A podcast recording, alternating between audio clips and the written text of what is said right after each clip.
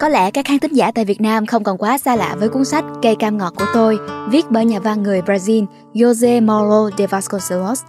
Một tác phẩm chất chứa thật nhiều xúc động, sự nhẹ nhàng, mang từng con chữ chạm đến tâm hồn người đọc theo một cách thật gần gũi và để lại đó biết bao nhiêu chiêm nghiệm về cuộc sống.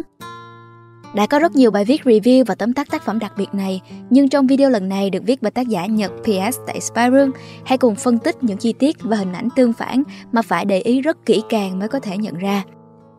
Các anh chị em trong gia đình nhân vật chính ZZ đại diện cho điều gì? Hình ảnh cây cam phản ánh hiện thực xã hội ra sao? Còn chân chưa gì nữa, hãy cùng bắt đầu ngay thôi nào. Không biết cố tình hay vô ý, Tác giả Jose Mauro de Vasconcelos đã thể hiện nhiều chi tiết đối lập thú vị trong cây cam ngọt của tôi. Để rồi, khi những trang sách cuối cùng khép lại, mình vẫn luôn suy tưởng về ý nghĩa đằng sau chúng. một Nhóm hình ảnh tương phản về nỗi buồn và hạnh phúc Mình ấn tượng hơn cả về cách yêu và cách thể hiện tình yêu của hai người cha trong tác phẩm. Để hình dung tình yêu của ông Paulo, cha ruột của Zeze như một bản nhạc rock nó gai góc, dữ dội và thỉnh thoảng lại đang xen một vài khoảng lặng sâu thẳm. Với ông, yêu là cho roi cho vọt. Ngược lại, tình yêu của ông bồ lại như một khúc tình ca du dương như mặt hồ và dịu êm như bầu trời xanh cao. Ông luôn lắng nghe và mơ mộng cùng Dê Dê. Để rồi, sau mỗi cuộc tâm sự, cậu bé lại thay đổi tích cực hơn. Sự đối lập giữa cách yêu của hai người cha này như ngầm khẳng định rằng trẻ con nên được dạy dỗ trong sự thấu hiểu. Thực ra, trong một số trường hợp, đòn roi cũng có tác dụng răng đe để con trẻ sợ. Xong, qua cách kể chuyện của tác giả, thì sau những trận đòn, chuyện đâu lại vào đấy.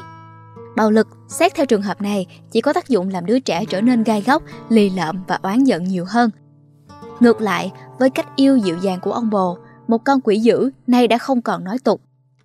Thế mới biết, trái tim của trẻ con chẳng thể nào lớn nổi trong những trận đòn roi. Sau những trận đòn như chết đi sống lại, tình yêu của người thân chỉ còn là một lớp sơn dễ tróc. Gia đình cậu vẫn sống một cuộc sống bình thường như trước. Họ không phải là người chịu nổi đau. Họ, cho dù yêu con, nhưng chẳng hiểu con mình. Với Zeze, tình yêu của họ bây giờ chỉ như một trò đùa. Gia đình càng thể hiện niềm yêu thương tới cậu bao nhiêu, thì trong cậu càng buồn bấy nhiêu.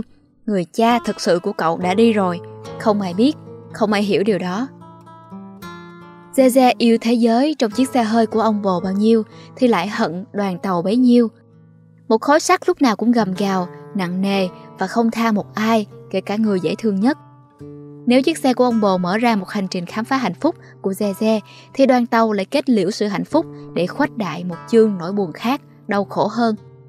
Theo mình, đoàn tàu to lớn thường xuyên di chuyển đại diện cho sự xấu xa của xã hội, cho nỗi buồn và cho hiện thực. Còn chiếc xe hơi đại diện cho mặt tốt của cuộc sống, cho hạnh phúc. Cuối cùng, đoàn tàu đã thắng. Người dẫu tốt nhưng đôi khi vẫn gặp điều không may. Dẫu vậy, ký ức tươi đẹp về chiếc xe thì vẫn sống mãi trong tim người ở lại. Chi tiết Chúa không yêu thương những người tốt cũng rất đáng lưu tâm. Các trích dẫn như Chúa không tốt như em nghĩ đâu. Tại sao Chúa không yêu tôi? Đến con gà, con lợn còn được Chúa yêu thương là những câu văn thật đáng để suy ngẫm. Trong những giây phút cùng cực nhất, Zeze vẫn luôn đặt niềm tin vào Chúa. Thế nhưng, hiện thực phủ phàng rằng Chúa có vẻ yêu thương người ta một cách có chọn lọc. Đây cũng là câu hỏi vẫn còn bỏ ngỏ của quyển sách. Người tốt không phải lúc nào cũng được hạnh phúc. Tại sao một đứa trẻ với tâm nguyện trong sáng là muốn được chăm ngoan như những người khác lại không được Chúa phản hồi?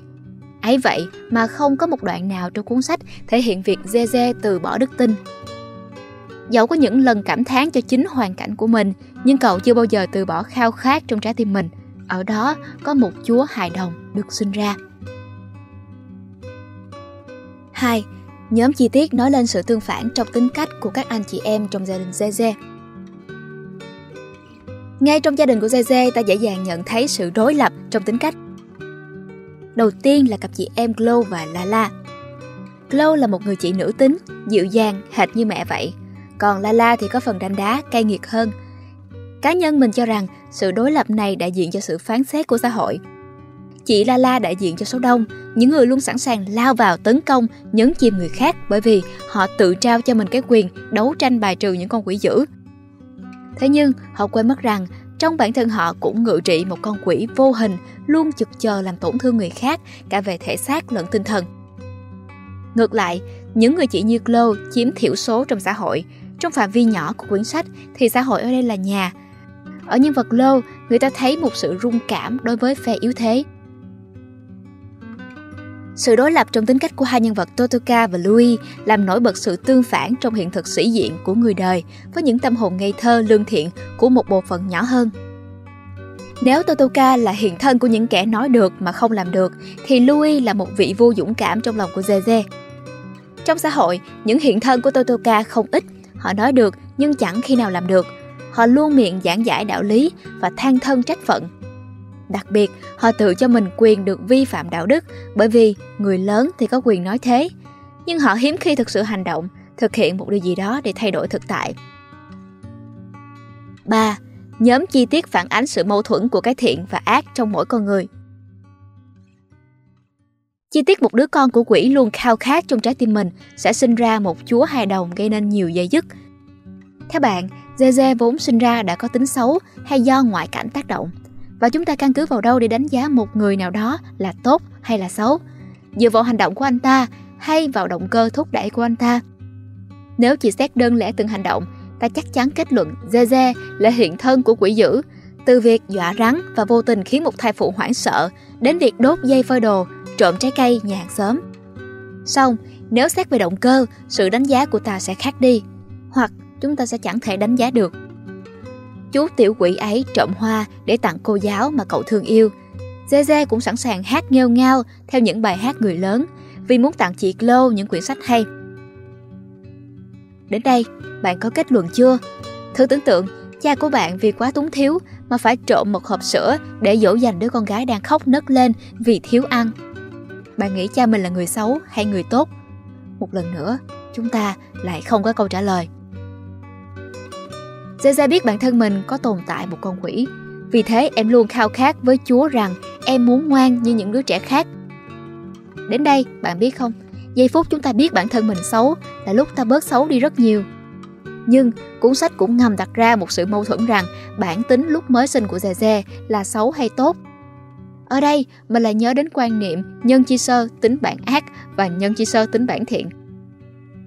Vế đầu có thể diễn giải như thế này, con người sinh ra vốn là ác, thông qua quá trình giáo dục nên ta trở nên thiện lành hơn và vì bản chất là ác nên con người mới hướng thiện. Tuy nhiên, với một cậu bé 5 tuổi sống trong môi trường được giáo dục sơ sài thì chính Zeze là người tự tạo động lực cho bản thân hướng thiện, hướng tới sự ngoan ngoãn. Còn nếu diễn giải theo về con người sinh ra vốn thiện, trong quá trình lớn lên họ bị hắc hóa. Nếu tin vào điều này thì ta thấy Zeze vốn là con của Chúa khi mới sinh ra. Cậu trở nên ương bướng hơn bởi hoàn cảnh gia đình và thiếu sự thấu hiểu.